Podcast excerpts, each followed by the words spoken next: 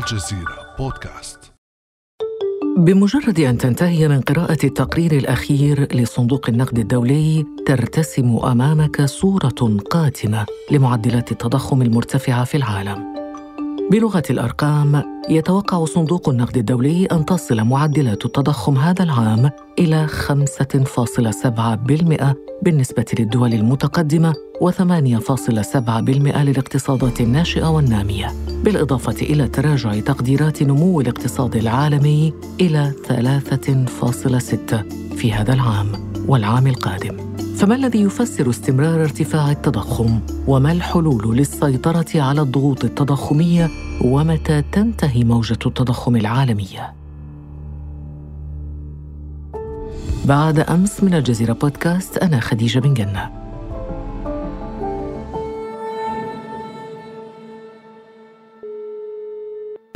أسعد في هذه الحلقة باستضافة الخبير الاقتصادي وأستاذ الاقتصاد بكلية أوكلاند الأمريكية الدكتور مصطفى شاهين صباح الخير دكتور أهلا وسهلا بك صباح الخيرات يا أستاذة خديجة سعداء جدا بحضرتك وبكل السادة المستمعين للجزيرة وأنا سعيد جدا باستضافتي الحقيقة يعني ونحن أسعد باستضافتك للمرة الثانية في البودكاست.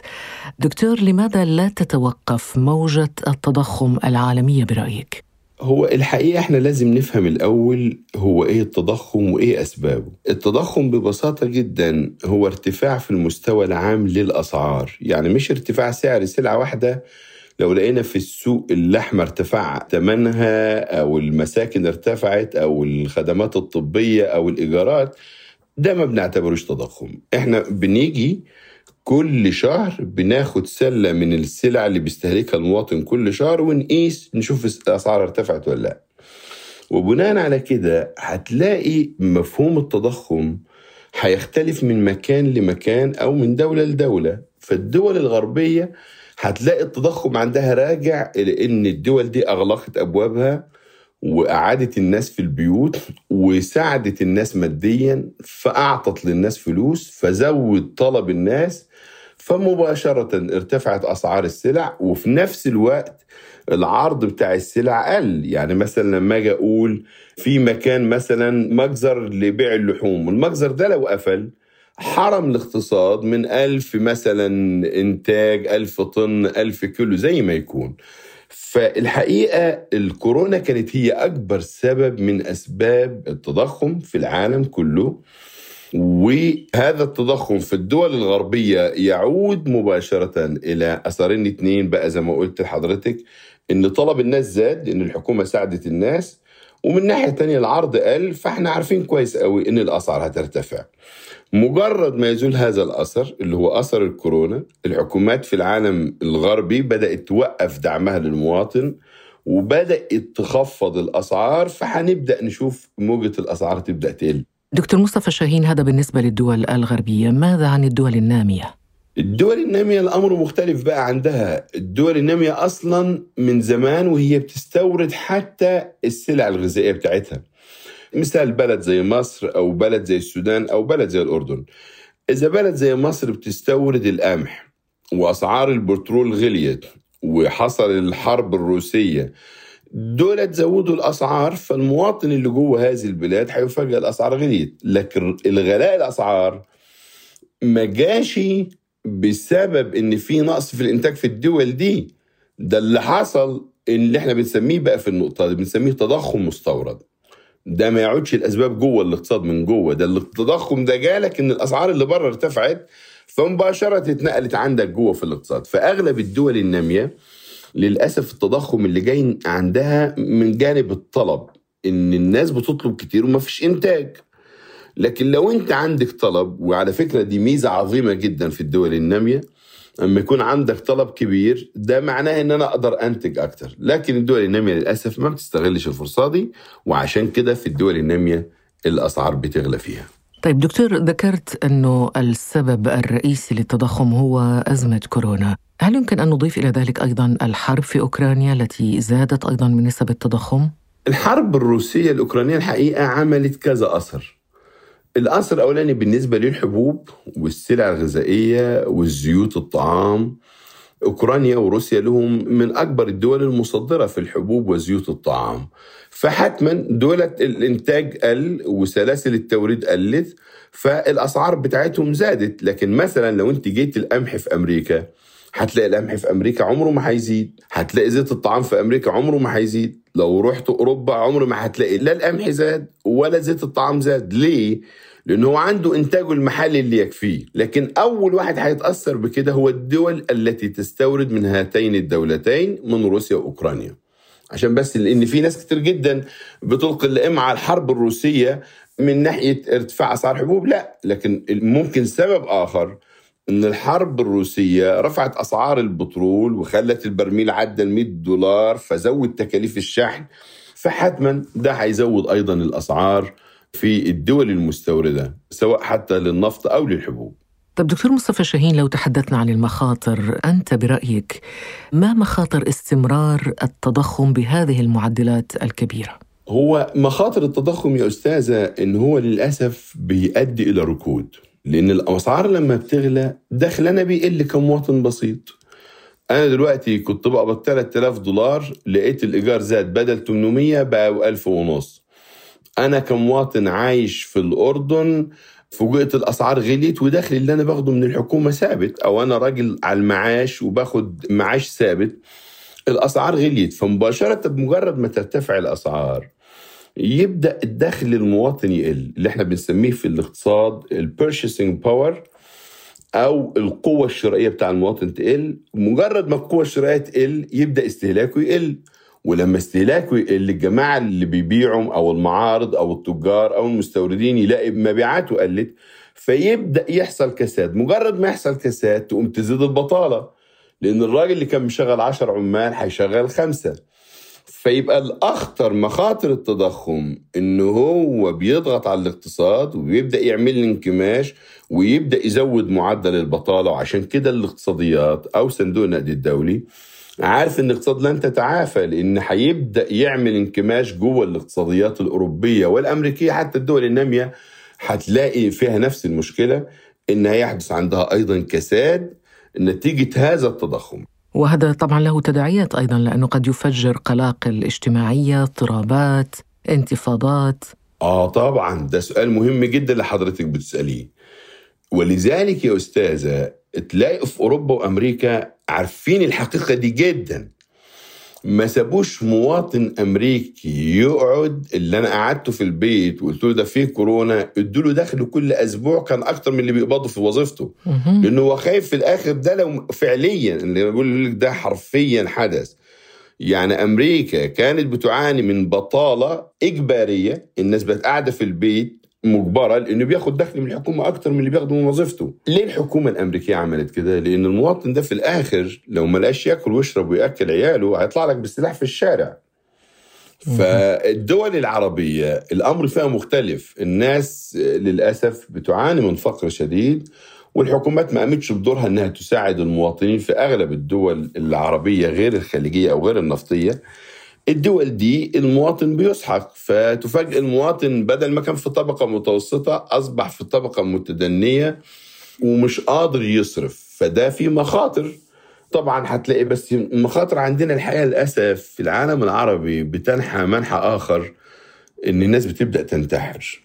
وتبدأ مشاكل أسرية ضخمة جدا لأنه أصبح عاجز عن إسراف على بيته في الغرب صحيح وهناك ارتفاع في نسب الانتحار في العالم العربي. آه طبعا طبعا يا أستاذة أنت لما تشوفي في بلد زي لبنان مثلا أما تلاقي بلد زي لبنان يا أستاذة أنا طالع معاش وبقبض معاش وأفاجئ المعاش بتاعي ما قضنيش غير ثلاث أربع أيام. الدول العربية اللي داخلة في المأزق كلها كانت دول في الأصل إنها تكون مصدرة للغذاء. خدي مثلا بلد زي السودان مثلا. الإرادة اللي في السودان تكفي العالم العربي كله إنتاج للغذاء ورغم كده هتلاقي الاقتراض في السودان مرتفع جدا للغاية وحتى السودان من الدول المستوردة للقمح وهذا الحقيقة يعني عار في حقنا. بلد زي لبنان أو بلد زي الأردن أو بلد زي مصر يا أستاذة. مصر هي أكبر دولة في العالم استيراد للقمح. مصر اللي كانت سلة غذاء في الدولة الرومانية. مصر التي ذكرها القرآن إن كان عنده فائض.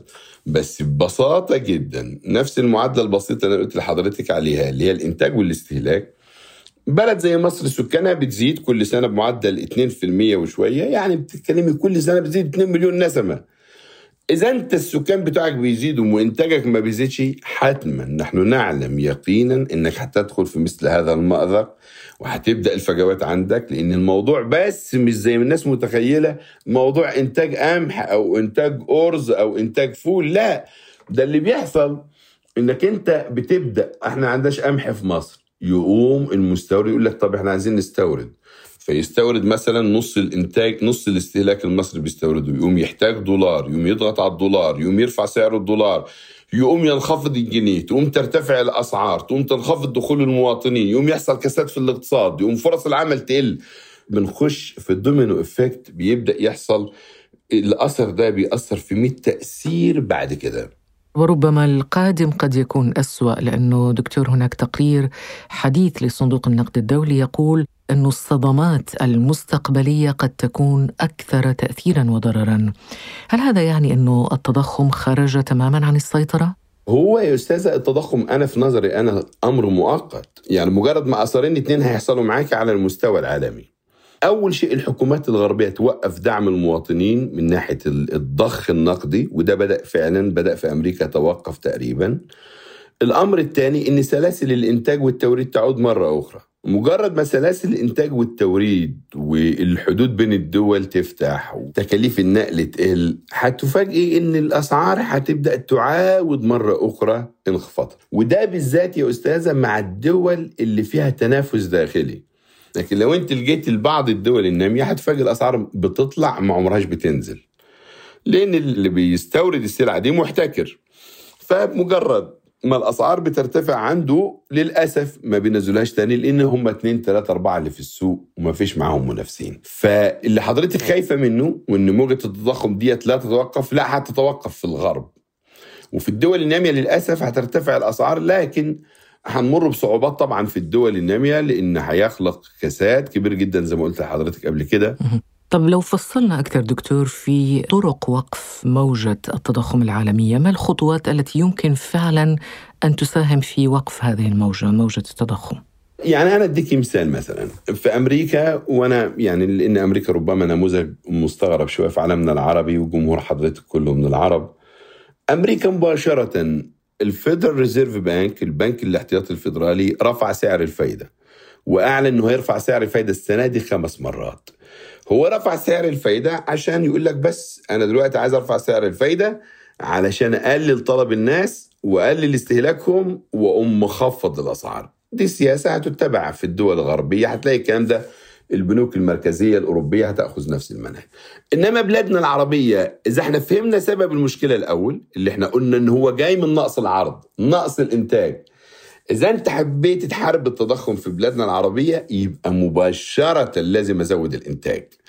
إذا زودت الإنتاج في العالم العربي من السلع الأساسية اللي أنت بتستوردها يبقى أنا أقدر أقول لحضرتك إن أنا هبدأ أقلل التضخم. تقولي لي يا مصطفى طب يا ابني بلد زي مصر بتستورد نص إنتاجها من القمح مش هينفع.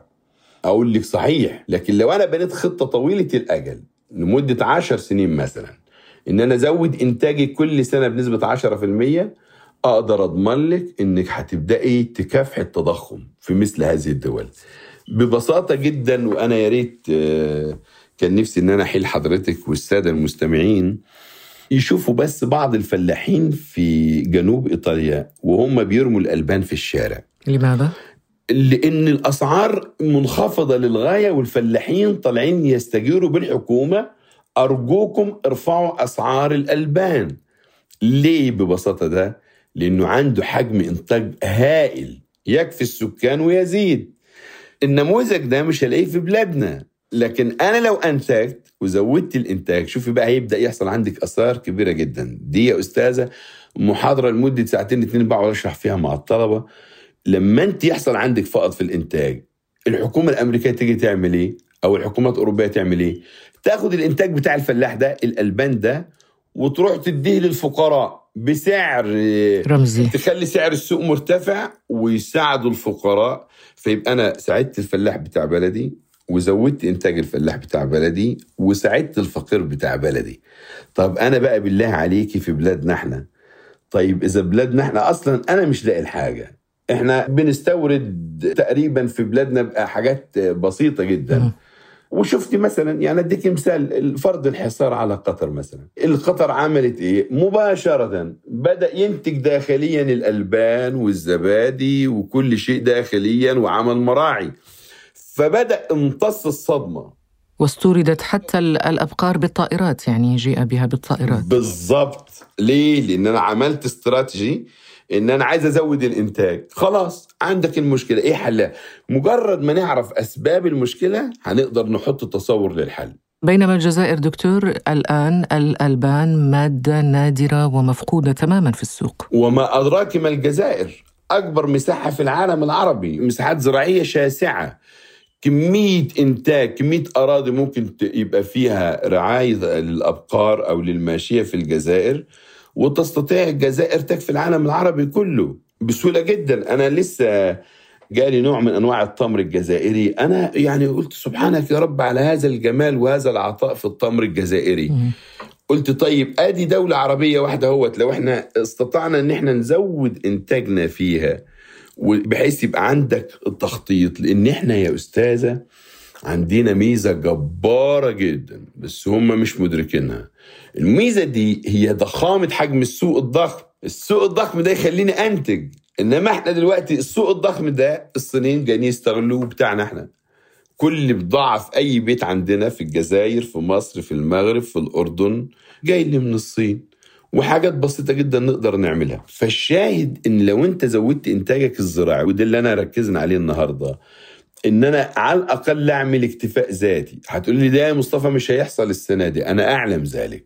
لكن لو أنا عملت خطة لمدة 10 15 سنة أستطيع إن أنا أزود على الأقل مساحه الأرض المزروعة الإنتاجية بتاع الفدان استخدم تكنولوجيا حديثة. هولندا بلد يعني حجمها في أوروبا حجم صغير جدا.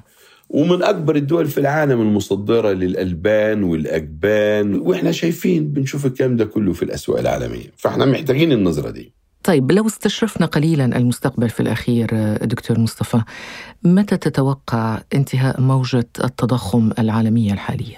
هو أنا بس اللي بتمناه من ربنا إن موجة الكورونا تنحاسر وأنا اللي بيخوفني شوية ما يحدث الآن في الصين ويا رب ما يكون فيروس جديد أو فاريشن جديد نمو جديد يعني.